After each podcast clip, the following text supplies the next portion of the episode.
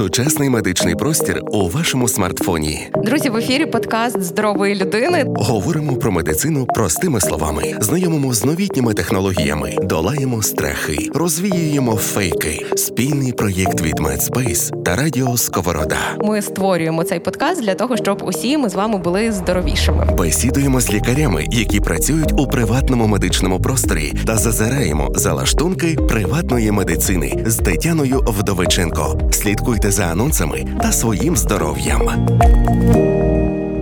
Друзі, в ефірі подкаст здорової людини. Це перший епізод, тому можете привітати нас з прем'єрою і не тільки нас, а й прекрасний медичний простір Медспейс, з яким ми створюємо цей подкаст для того, щоб усі ми з вами були здоровішими. І звичайно, на першу розмову ми покликали медичну директорку медичного простору Медспейс Віру Гаєвську, але вона не тільки медична директорка, а ще й кандидатка медичних наук, доцентка кафедри пропедевтики внутрішніх хвороб Львівського національного медичного університету, та ревматологиня з 13-річним досвідом уже звучить так масштабно, що якби вже трохи страшно говорити, але тим не менш починаємо розмову. Віро, привіт. Е, доброго дня, вітаю вас в гостях у нашій клініці. Е, це ваш перший візит, і думаю, він буде цікавим. Але давайте на початку пройдемося такою невеликою екскурсією клінікою для тих, хто не знає, що таке Медспейс, які відділення тут є, і кому можна сюди приходити.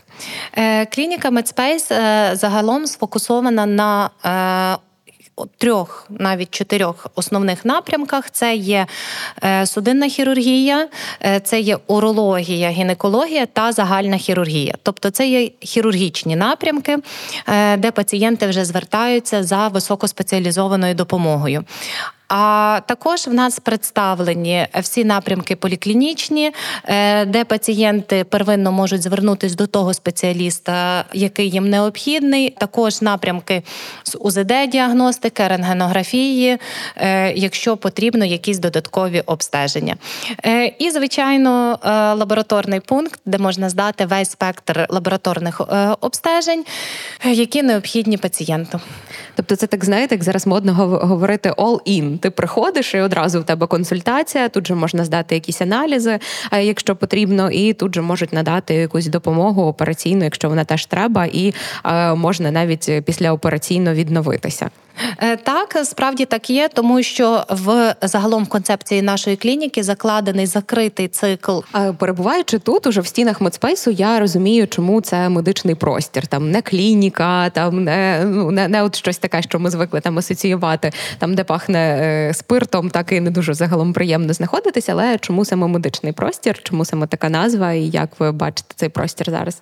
Е, медичний простір ця назва була е, створена засновниками саме цієї клініки, тому що, як я говорила попередньо, стосовно концепції, це є простір, який е, об'єднує в одну команду е, спеціалістів різних різних напрямків. Але саме цікаве, що це є спеціалісти від дуже досвідчених, е, старших, грамотних, дуже крутих професорів за відділенням до молодих спеціалістів, які мають ще дуже велику жагу до знань, хочуть вчитися, відвідують дуже багато тренінгів і таким чином чином наша команда складається з е, таких пазликів, які доповнюють одне одного. Як ви формували команду? Які у вас базові принципи, ключові цінності тут? Формування команди відбувалося е, дуже цікаво і дуже різносторонньо, і загалом з різних напрямків.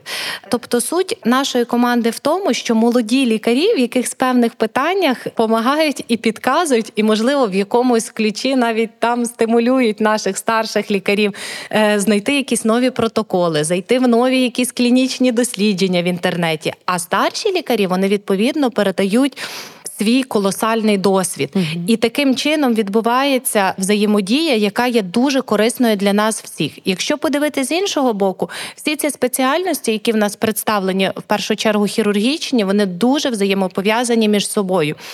І така мультидисциплінарна команда вона допоможе пацієнту розібратися з його клінічною проблемою. Тобто, наша клініка загалом вона спеціалізується на складних клінічних випадках, коли е, пацієнт не може отримати. Е, повноцінної відповіді на своє питання від одного спеціалісту, тобто від спеціаліста одного напрямку, е, він завжди може розраховувати на те, що той спеціаліст, який його курує, куруючий його лікар, піде до суміжних своїх колег, там, наприклад, до судинного хірурга, до уролога, до гінеколога, проконсультується стосовно цієї проблеми і прийде до пацієнта вже з відповіддю на його, скажімо так, запитання. Тобто е, складний клінічний випадок зараз розберуться, коли немає е, поставленого чіткого діагнозу. Тобто, ніби як зрозуміло, що з людиною, а ніби і не дуже. І от ось ця є історія, коли тебе перенаправляють від одного лікаря до іншого, потім до третього. А тут можна, щоб не тебе перенаправляли, а ніби як лікарі збиралися і обговорювали, так що відбувається. Е, так, тому саме в нас в клініці представлена послуга ось ось цього консиліуму який може тривати не один день, щоб зібрати всі думки наших суміжних спеціалістів, але вже прийти до пацієнта з відповіді на його запитання. Тобто, коли пацієнт має набір симптомів і він не знає чітко до якого спеціаліста йому звернутися, він завжди може прийти до нас, все це розказати. Наші е, центральні спеціалісти це є лікарі-терапевти, які опитають його, поговорять з ним, і відповідно вони вже далі звертаються до суміжних спеціалістів, збирають їхні клінічні думки і пацієнт отримує відповідь на своє запитання. Я чомусь от щойно подумала, що коли лікарі збираються консультувати всі разом, то це чомусь схоже на суд присяжних, коли закриваються двері, і за закритими дверима вершиться якась доля. А за ким останнє слово коли от збираються радитись лікарі? Е, Останнє слово за лікарем, який найдовше працює з даним пацієнтом. Mm-hmm. Тому зараз в нашій клініці ми дуже відкриті до співпраці із зовнішніми лікарями. Що це означає? Якщо в нашого пацієнта є сімейний лікар, яка енну кількість років його веде, тоді наш лікар може з нею поспілкуватися, поговорити, розпитати.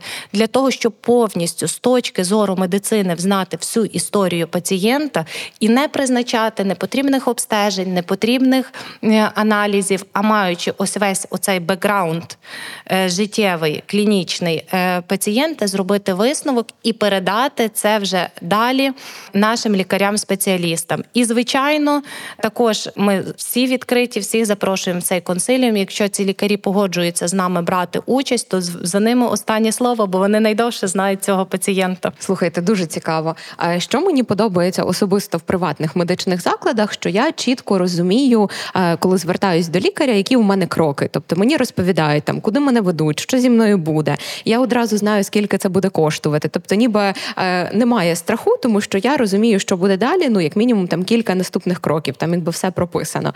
Е, я знаю, що е, у вас це буде не просто прописано, а буде яка людина, е, людина, яка може взяти там мене чи когось іншого, хто до вас звернеться за руку, і якби провести оцей восьмидичний шлях, так від там визначення діагнозу до видуження. Нехай всі одужують, які б там діагнози не були. Розкажіть трошки про це. Е, Так, в нас є така цікава послуга, це є медичний гід. Тобто, коли пацієнт має запит на створення е, стратегії до його здоров'я. Що це означає? Коли для е, пацієнта дуже важливо розуміти, який стан його здоров'я на даний момент, що можна покращити, що потрібно дообстежити, а що відповідно і треба полікувати. І за рахунок того, наш медичний гід повністю розробляє план е, для цього пацієнта, все це зафіксовує. І він навіть може піти на консультацію по бажанню пацієнта, поговорити з лікарем. Медичний гід, до речі, обов'язково має освіту відповідно е, медичну. медичну так. І якщо пацієнт в якихось питаннях не орієнтується, наш гід пояснить це простими словами для пацієнта або дасть якесь уточнююче запитання лікарю. І якщо за три місяці лікар сказав, Івана, треба здати загальний аналіз крові, і треба ще раз прийти до мене на консультацію. Тоді, відповідно, наш медичний гід дзвонить Івану, все нагадує, все його записує, коли йому, куди йому зручно, озвучує абсолютно всі ціни, тобто, щоб для пацієнта не було жодних несподіванок. І таким чином, от такий супровід медичний є дуже цінним в економії часу і для зайнятих людей. Подкаст здорової людини на радіо Сковорода. Поки що знаєте, що мені подобається, що всі назви, які тут використовуються, там медичний простір, там медичний гід, немає асоціації з чимось поганим, тому що зазвичай всі такі якісь назви вони мають таку конотацію трохи негативну, десь трохи лячну, можливо. А тут це ніби як ну пригода, якась медичний гід зараз поведе мене в якусь медичну пригоду, так як для дітей роблять там все більш барвистим і простішим, так і тут, щоб ти себе почував там чи почувала більш більш комфортно. І ну це прямо жодного страху не викликає, незважаючи на те, що говоримо про можливо якісь неприємні речі, тому що ну хворіти ніхто не любить. Давайте будемо відвертими, і приємного цього мало. Скажіть, е, ми трошки ще до лікарів повернемось, е, так як медична директорка е, медспейсу, і коли ви підбирали персонал, чи існує в медицині такий, знаєте, hunting, як є, що ти там полюєш за якимось спеціалістом знаним, тому що там ім'я там чи якась от історія, і прямо хочете його перетягнути там в ну в медспейс. Так у цьому разі чи були у вас якісь такі лікарі, яких ви прямо чекали, запрошували, не знаю, щось їм пропонували? То Тетяна дуже таке е, питання контроверсійне, тому що загалом е, в львівській медичній спільноті всі всіх знають, і дуже важко чимось виділитися і загалом показати якісь моменти е, для лікаря, що йому справді тут буде класно. Загалом в нашій клініці, е, якщо е, зараз трошечки відійти від питання, в нас розроблена стратегія партнерства. Тобто, в нас є лікар партнером пацієнта, і відповідно в нас нема жодних таких моментів, де там когось принижують чи навпаки когось виділяють. В нас абсолютно рівні е, хороші відносини в колективі і відносини між лікарем е, і пацієнтом. І загалом, ну. Такий наш підхід. Якщо лікарю добре в клініці, якщо в лікаря класні умови і він всім задоволений, він в житті не перейде чи в іншу приватну клініку, чи не повернеться назад в державну клініку. Якщо лікаря все влаштовує, він буде з вами. Е, а розкажіть трошки більше про цю систему партнерства. Наскільки я розумію, це ж все про людиноцентричність, так як ми вже до цього говорили, що тут е, ніби як все для пацієнта зроблено, і навіть от відповідні слова обрані, так щоб щоб було зручно. Ну так само напевно має бути зручно і лікарю. Це устаткування, якісь зручні кабінети, зручний графік, можливо, трошки про те, як відбувається е, день лікаря в приватній клініці. Дуже важливо, так правильно. Тут дуже важливо створити комфортні умови для лікаря. Коли він зранку прийшов, вдягнув класний костюм, в клініці тепло, е, все є під руками абсолютно. Е, зручна програма для ведення документації. Е, коли адміністратор за нього піклується, може принести каву і відповідно зробити йому такий комфорт і затишок, в якому він зможе прийняти пацієнта, абсолютно не думаючи за сторонні речі. Тобто, де знайти шпатель, де масочка, рукавички і все решта. Та сама історія і в хірургічній практиці. В першу чергу за що переживають всі спеціалісти, це є за безпеку, тому угу. що стерилізація хірургічних інструментів і загалом будь-якого будь-якого ем, хірургічного обладнання завжди стоїть на першому місці. Це як і запит пацієнта, це і запит лікаря. І тому в нашій клініці цьому виділена окрема взагалі позиція, оскільки в нас кожна операційна має свій стерилізаційний блок, і наша концепція в тому, що потрібно зменшити абсолютно людський фактор в Взаємодії та з обладнанням так, і взагалі в процесі угу. стерилізації, тобто, щоб його мінімалізувати настільки, щоб ризики буквально були відсутні. Ну я от навіть бачила. Ми познайомилися з вашою пані Наталою, якщо не помиляюся, з прекрасним возиком, де в неї навіть е, різні е, лоточки з різними кольорами. Що там це миється цим, це от е, якби е, потім треба піти, там щось змінити. Тобто, це прямо все так ну дуже вивірено, навіть на такому рівні. Тому так це, це, це відчувається. Ну і з операційними насправді найважче важче розібратися, принаймні простим людям, які до медицини не дотичні. Розкажіть трошки, як вони у вас влаштовані. Загалом в нас є два операційних блоки. Кожен містить по дві операційні і стерилізаційну кімнату. Е, стерилізаційна кімната це є найважливіше місце, де відбувається магія знищення вірусів, бактерій.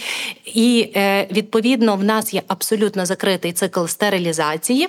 Е, що це означає? Ми хочемо мінімізувати людський контакт контакт з інструментами, з хірургічним обладнанням для того, щоб забезпечити максимальний рівень безпеки як для лікаря, так і для пацієнта. Також в самих операційних в нас є припливно-витяжна вентиляція чи ламінарні потоки. Може, це такі е, терміни досить складні, але саме такі моменти вони мінімізують вплив вірусів, бактерій, які є дуже часто тригерами, збудниками якихось потім післяопераційних ускладнень.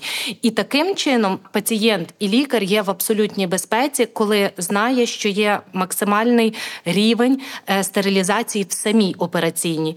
Е, ну і звичайно, тут можемо згадати про той сервіс, який забезпечується перед операцією, під час чи після операції, де пацієнт абсолютно спокійно може поспілкуватися своїм куруючим хірургом, тобто тим лікарем, який буде проводити операцію, з анестезіологом, який буде давати е, людині анестезію, і запитати всі ті питання, всі ті розказати всі ті тривоги стосовно операції, для того, щоб спокійно, спокійною душею погодитись на таку процедуру і спокійно її пройти.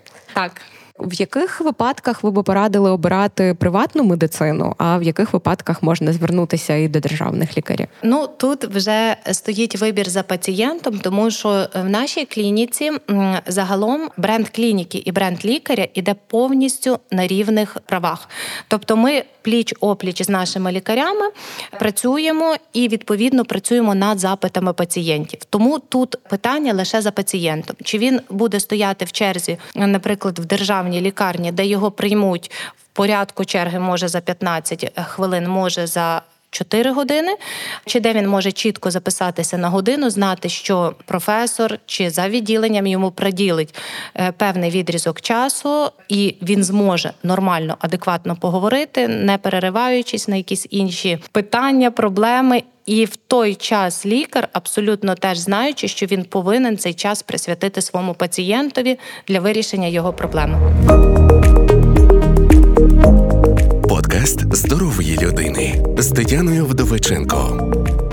Е, ну і так як ви згадували, якщо є якісь складні клінічні випадки, так то напевно теж варто звертатись до приватної медицини, тому що тут мені здається, якось швидше можна знайти відповідь, так тому що там у лікарів є більше на це часу. Е, ще цікаво, ви також говорили про вік лікарів, е, що є молодші лікарі, є старші, і молодшим лікарям якось легше себе просувати там в соцмережах, наприклад. Тобто, коли тобі 28, ти собі спокійно знімаєш reels, ти знаєш, що таке там не reel, а POV, і ти якось залітаєш в тренди, і про тебе знають. А там коли тобі там уже трошки більше років, то мені здається, що трохи важче це зробити. І водночас на сторінках вашої клініки я бачу всіх ваших лікарів. Тобто, ну немає таких, що прям відмовляються якось там зніматися. Ви е, дійсно будуєте бренд лікаря. Розкажіть трошки більше, як як це відбувається, і як чи просто на це погоджуються лікарі, тому що ну все одно знаєте, звикли ховатися там за масками, за якимись шапочками, так незвично трохи виходити в публічність. Е, так, загалом це дуже цікавий досвід досвід, е, тому що молоді лікарі надихають наших старших лікарів на якісь такі трошки дивні різні штучки, різні відео.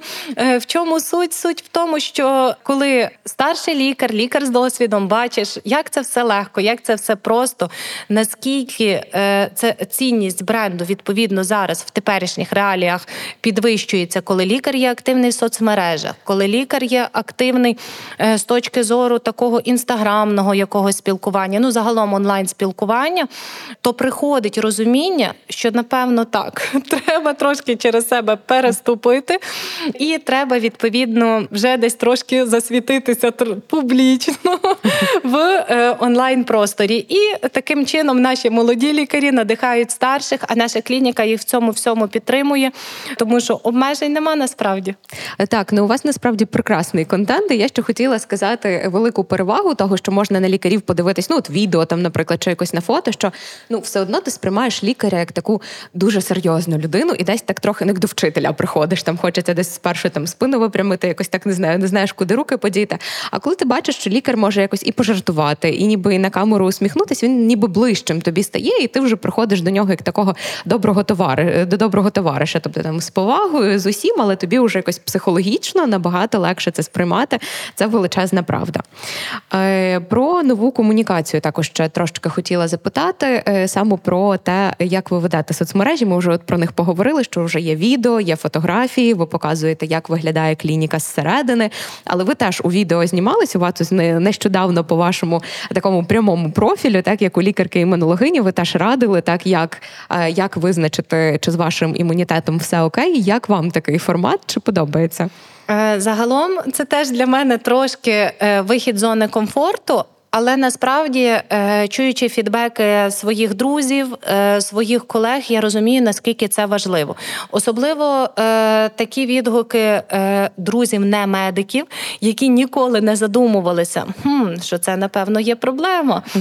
Для них це трошки підсвітило якісь клінічні моменти, е, з якими вони вже після цього там зверталися до певних спеціалістів. Е, тому я думаю, що при грамотному грамотній подачі тексту, при правильному підході і загалом аналізи аналізі тих текстів, які йдуть в соцмережах, відповідно, це дуже корисна інформація для людей, які цікавляться своїм здоров'ям. Ну, власне, от я хотіла виділити величезні переваги такого контенту, тому що ну мені здається, що будь-хто не знаю, я можу вибрати з першого посилання в Гуглі там якихось там топ-5 рекомендацій, їх озвучити і не знаю, втрапити там в якісь тренди Тіктоку. Але це не означає, що я експертка, яка може якось е, проаналізувати там ці тренди і зрозуміти, чи варто їх озвучувати. А коли ти такий контент отримуєш від лікарів, то це і популяризація медицини з одного боку, а з іншого боку, ти впевнений в якості цієї інформації, і це мені здається дуже цінно, особливо в наш час, коли ну інформаційного шуму є дуже і дуже багато. А отут ну справді якісний контент. І мені здається, що саме на психологічне здоров'я, на психічне так почали звертати увагу, коли це почало популяризуватись. Ну а далі мені здається, що далі вже і з іншими хворобами теж е, теж так само треба слідкувати. Що ми не згадали з вами про соціальну місію вашу? Мені здається, це дуже важливо, тому що ви хочете втримати всі всіх наших молодих людей в Україні. А це зараз мені здається, особливо з повномасштабним вторгненням. Це така дуже важлива і мені здається важча місія, тому що все більше людей виїжджає. Е, розкажіть трошки про можливості навчання, стажування якихось у ваших клініках і те, як у вас тут навіть студенти займаються. Ну, ми сидимо зараз з вами в конференц-залі в клініці. Це теж такий сюрприз-сюрприз. Е, так, е, справді працюючи в нас в клініці, лікарі, ті, які викладають в медичному університеті, вони дуже піклуються про своїх студентів в тому ключі, що їм потрібно передати далі свої знання, і не завжди в державних лікарнях можна це зробити в повному об'ємі. Тому приватні медичні заклади загалом вони дають такі якісь інші унікальні опції для студента і для лікаря-інтерна, щоб зрозуміти, як ще може бути. Тобто е, показують, як, якою може бути медицина, і відповідно е, наші викладачі стали ініціаторами такого соціального проекту з Львівським медичним університетом, де наші студенти будуть приходити сюди і вчитися з нашими лікарями, як правильно консультувати, як правильно користуватися медичною електронною системою, якісь сервісні моменти, якісь моменти на рецепції, якісь моменти на кол-центрі. Тобто вони зсередини побачать, як працює велика приватна медична клініка. І я думаю, що це їм стане поштовхом для того, щоб продовжувати тут далі вчитись і працювати. Давайте тоді е, так поговоримо про те, що є у е, таких студентів можливість тут залишитися. Тобто, ті, хто приходять, наприклад, на інтернатуру, чи можуть вони потім попроситися до вас на роботу? Е, так, звичайно, як ми вже попередньо говорили, ми відкриті абсолютно до наших нових лікарів, до наших нових працівників і лікарі інтерни, які чітко вже будуть знати всі внутрішні моменти нашої клініки. Я думаю, вони стануть прекрасними лікарями або медичними гідами в нас в клініці. Що зараз відбувається у медспейсі в медичному просторі? Ми вже знаємо. Поділіться трошки планами на майбутнє. Що тут можливо з'явиться ще, і чи чекати вас можливо в якомусь е, не знаю іншому е, районі е, Львова, чи можливо в іншому регіоні України? Зараз ми сконцентрувалися абсолютно на розвитку нашої клініки тут, тому що ми хочемо повністю до ідеалу довести всі ці вузькопрофільні напрямки, з якими ми зараз працюємо. Тобто якість надання наших послуг, щоб постійно зростала, покращувалась, і ми отримували тільки круті і класні фідбеки від наших пацієнтів. Це є наша короткотермінова мета. А враховуючи те, що ми живемо в такій невизначеній зараз ситуації, дуже важко говорити про якісь такі глобальні перспективи. Але, звичайно, десь потрошки маленькими кроками. Я думаю, що ми і е, відкриємо другий корпус іншими відділеннями, які в нас не представлені, тому що це круто, коли медицина розвивається і коли тобі всі сприяють цьому розвитку, скажімо так. Це знаєте, як поєднання великого бажає і бери і роби. Тобто, оце, що бери і роби, це тут зараз в моменті, те, що покращувати, але все одно хочеться мріяти про щось таке велике.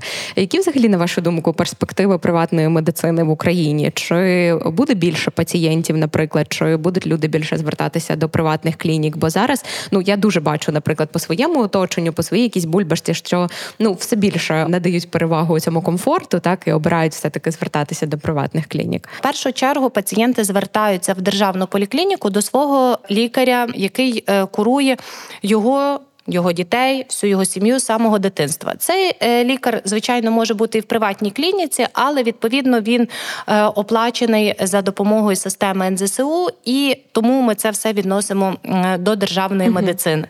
Вторинна і високоспеціалізована ланка, особливо планова хірургія, завжди буде мати першість приватна медицина, тому що е, тут ви можете записатись на чітку годину, де лікар присвятить свій час вам, вирішить вашу проблему випадку якщо ви чимось не задоволені, якщо у вас залишаються питання, ви завжди можете повернутися, звернутися, спитати. Ну але водночас у вас судинна хірургія одна з кращих, якщо не найкраща, якщо якщо я не помиляюсь, так у західному регіоні. Оце Тетяна так.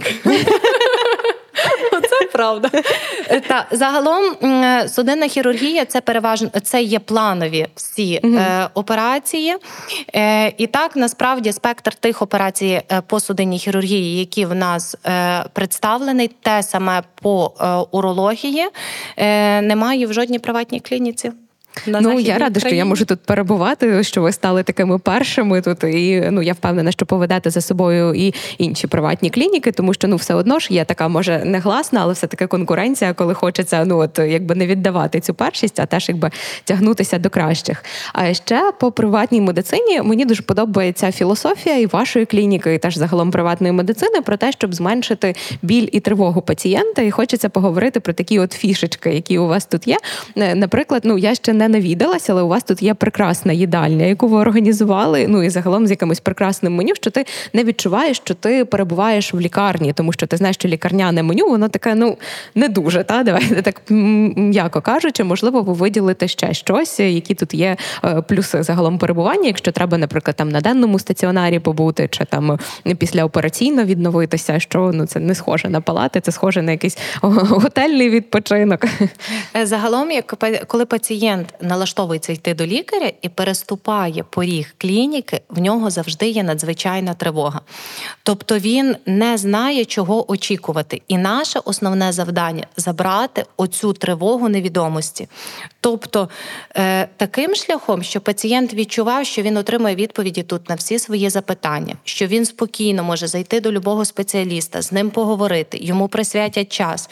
І що дуже цікаво, що якщо він вийшов від лікаря і залишили ще якісь питання, бо переважно так буває, що ми думали і то спитати, і то, і то, а воно все на фоні оцеї тривожності хвилювання. Так, а потім ти такий сидиш лікаря, так впиваєшся руками в крісло і думаєш, все це все відпустіть, відпустіть, ніби на екзамені якомусь. І тільки ти виходиш за двері, і одразу і ті так. питання назад оживають. Е, тому в нас комунікація влаштована таким чином, що пацієнт може нам написати на Телеграм, на WhatsApp, на Viber будь-яке своє запитання. Адміністратори обов'язково зв'яжуться з лікарем і пацієнт отримує відповідь на ті запитання, які його хвилюють вже після консультацій. Тобто він не залишиться сам на сам зі своєю проблемою. І навіть якщо в нього там тих запитань підзбиралось трошки забагато, е, ми організовуємо консультаційну зустріч з лікарем, яка триває 15-20 хвилин, і вони ще можуть обговорити, договорити е, всі свої проблеми. Е, також стосовно загалом комфортного відчуття в нашій клініці, в нас е, представлені такі палати, які абсолютно ну не нагадують вони палату, просто навіть та вони не подібні на палати, вони подібні більше на готельні номери з м'якою постілю, халатиками, е, тапочками. І Щоб пацієнт, коли він туди зайшов, він не відчував, що щось зараз зі мною будуть робити. Зараз я буду відчувати біль, тобто забрати біль і тривогу. Це є завдання номер один. І я думаю, судячи з відгуків е, наших пацієнтів, нам це непогано вдається. Ну і зробити людей здоровими, не дарма то подкаст здорової людини. Всі, хто послухає, вже там плюс 100 до здоров'я. Знаєте, так е, гра. Подкаст здорової людини. Дбайте про себе, піклуйтесь про рідних. Давайте тоді безпосередньо перейдемо до вашого лікарського фаху, тому що все таки подкаст здорової людини. і Хочеться ще трохи поговорити про імунітет, тому що ну знаєте, це щось таке. Е, ну принаймні мені здається, простими людьми, які не дуже дотичні до медицини, сприймається щось типу як аура. Там її там якось можна проаналізувати по кольорам, а імунітет так само, тому що ну ми дуже насправді спекулюємо цією темою. Та ну ой, ти чихаєш багато, в тебе послаблений імунітет, наприклад, але ну ніхто ж до кінця не розуміє, як це відбувається, як можна проаналізувати наш імунітет зрозуміти, який він там сильний чи слабкий, взагалі які критерії аналізу імунітету, і що робити, якщо з ним не все окей. Е, ну, моє улюблене запитання всіх моїх пацієнтів. Е, а є якась така таблетка, щоб її випити, і одразу імунітет покращиться. Ну то я кажу, що нема. Є, ну чому? Це е, здоровий спосіб життя. Це просто таблетка, яку треба приймати постійно. Тобто, це вона не вона одна, але якби її треба приймати ну, насправді впродовж життя. це дуже складно зрозуміти пацієнтам, що не так все просто в медицині mm-hmm. влаштовано, тим більше з імунною системою, з якою треба постійно працювати, оскільки будь-які фактори, такі як стрес, такі як неправильне харчування, е, такі як перенесені респіраторні захворювання, вони надзвичайно впливають на наш імунітет.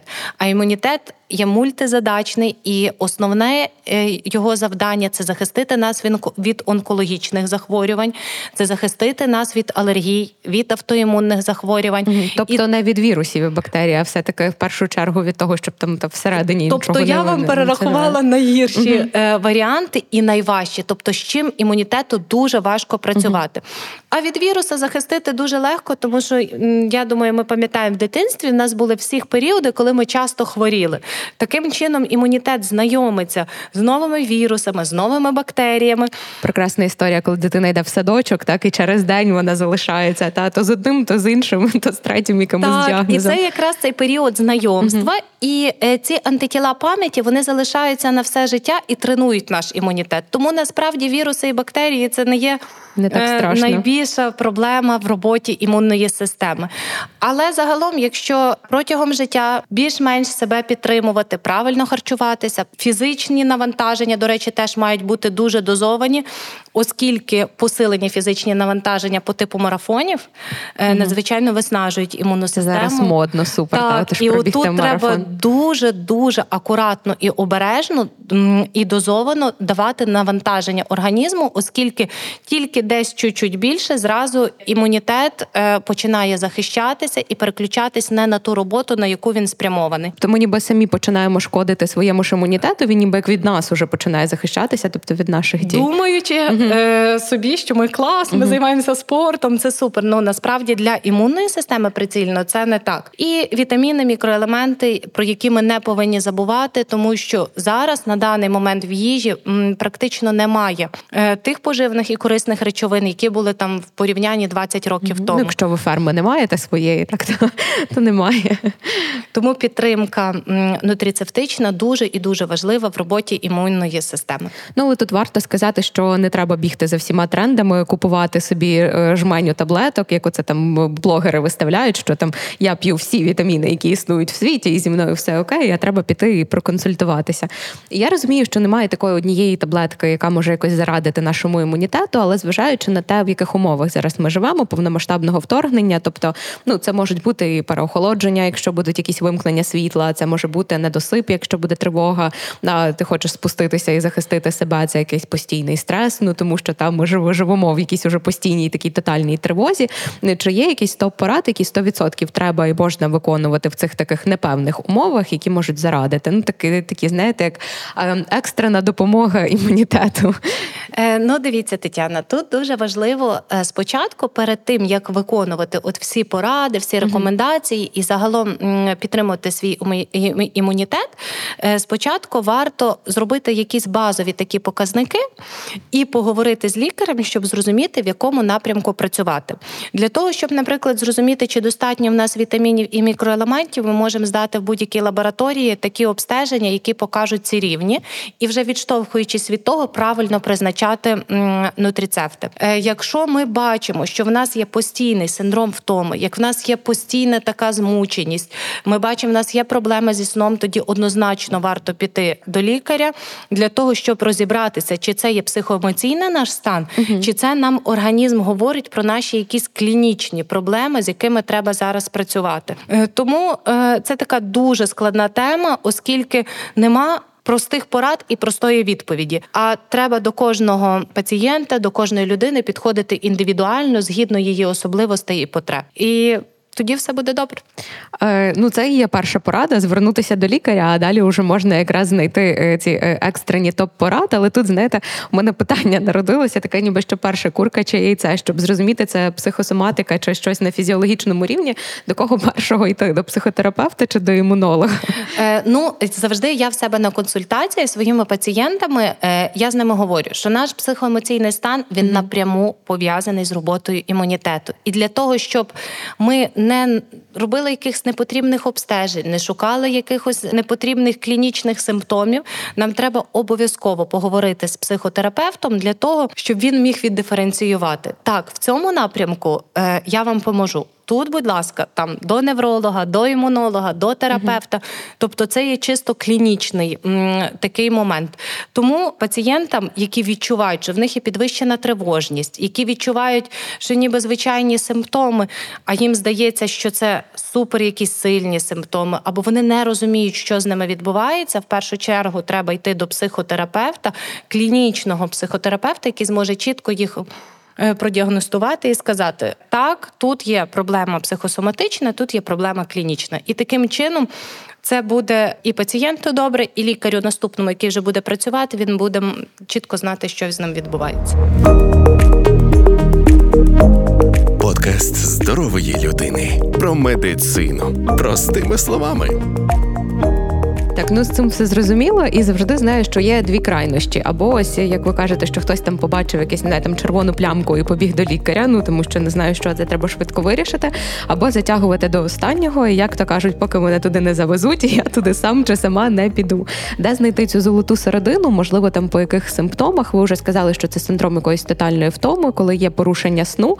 Як довго ці симптоми мають тривати, і можливо ще є якісь симптоми, коли от варто це в, в один прекрасний ранок прокинути прокинутись і такий, ну сьогодні вже пора. Е, Ну загалом базовими симптомами є е, синдром підвищеної втоми. Яким чином ми його розрізняємо, коли людина зранку встає, а в неї таке відчуття, що вона взагалі не спала, або угу. обов'язково вона в день мусить хоча б годинку е, собі прилягти поспати. Це вже не окей, тому що це сигнал організму, що в нього не вистачає ресурсу. Е, Також е, підвищене випадіння волосся, ламкість нігтів, сухість шкіри, гострі респіраторні захворювання, які за останніх там 2-3 місяці були 5-6 разів. Тобто людина розуміє, що вона занадто часто е, хворіє. Угу.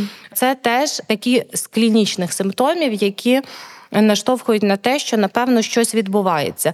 Головні болі незрозумілого характеру, які не пов'язані зі зміною погоди, які посилюються там, наприклад, при фізичному навантаженні. Але тут теж дуже все складно віддиференціювати, де коли до якого спеціаліста, чи це є симптоми просто, бо ми реально вигоріли на роботі і змучилися, чи це симптоми, вже які коли нам організм підказує, давай щось роби, треба трошки ну, обстежити. Тут треба якраз від відчувати себе і розуміти себе, але все одно мають бути якісь оці трекери, які є оцими такими маркерами, що ти їх от відслідковуєш, і так тут уже треба значить, ну, і і загалом, подумати. от в нас в клініці є розроблення розроблені чекапи, які прицільно спрямовані для того, щоб зрозуміти, чи справді щось відбувається, і треба далі йти до спеціаліста, лікуватись, чи це просто там дефіцитні стани, виснаженість організму, і от така історія.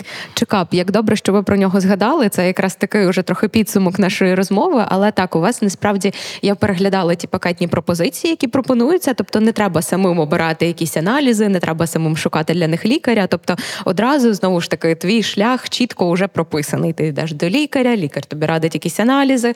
Потім лікар тобі ці аналізи пояснює. Не треба там лякатися якихось червоних кольорів, якщо буде щось виділено.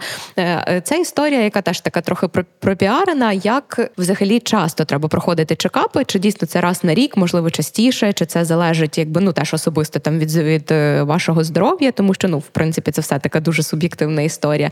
Порадьте таки, таки, така якась можливо загальна порада, і трошки про чекапи у вашій клініці теж розкажіть, щоб ми знали. Давайте так. Ми почнемо з того, як часто загалом потрібно проходити чекапи. Базові чекапи, ті, які містять в собі перелік обстежень по роботі всіх органів і систем, і відповідно консультацію терапевта, який розкаже вам е, це якась уточнення, це якийсь аналіз крові і УЗД, так, так базові по роботі так, систем. Так, так. Угу. І консультація терапевта, е, коли він передивиться повністю всі ці ваші обстеження, УЗД діагностику і скаже: так, з вами все добре, все прекрасно. Ми Хай з вами іншого і не говорить. Так, Ми з вами заспокоїмося і до наступного року.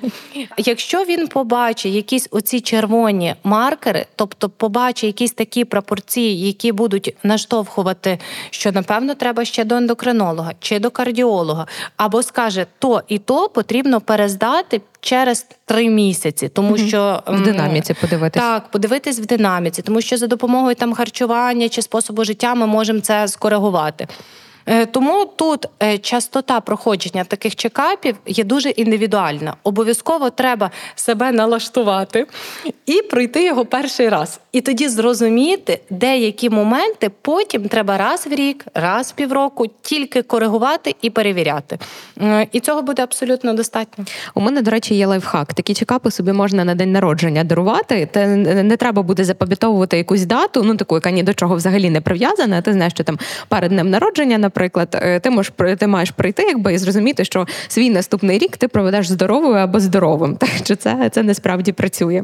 Е, Віру, я вам дякую сьогодні за розмову. Ви нас познайомили з клінікою, з медичним простором, з медспейсом. Трошки розказали, як нам підтримувати свій імунітет і своє здоров'я. І Я вважаю, що це такий хороший почин і хороший перший епізод подкасту здорової людини і загалом здорового способу життя. Отже, наш медичний простір Медспейс це нова філософія якісної приватної медицини. І кожна людина, кожен пацієнт, лікар, інтерн чи студент, який прийде до нас в гості, обов'язково це відчує. Супер. Е, я теж сподіваюся, що е, ну нехай до вас будуть навідуватись рідко і тільки на чекапи, і тільки для того, щоб почути, що зі здоров'ям все окей, і до наступного року. А я, друзі, не хочу з вами прощатися до наступного року, хіба до другого епізоду подкасту здорової людини. А тим часом слухайте радіо Сковорода на усіх подкаст-платформах: це Spotify, SoundCloud, Google Podcast та Apple Podcast. І звичайно підписуйтесь на нас у соцмережах у інстаграмі та Фейсбуці. Па-па! Сучасний медичний простір у вашому смартфоні. Друзі, в ефірі подкаст здорової людини. Говоримо про медицину простими словами, знайомимо з новітніми технологіями, долаємо страхи, розвіюємо фейки. Спільний проєкт від Медспейс та Радіо Сковорода. Ми створюємо цей подкаст для того, щоб усі ми з вами були здоровішими. Бесідуємо з лікарями, які працюють у приватному медичному просторі, та зазираємо за лаштунки приватної медицини з Тетяною Вдовиченко. Слідкуйте за анонсами та своїм здоров'ям.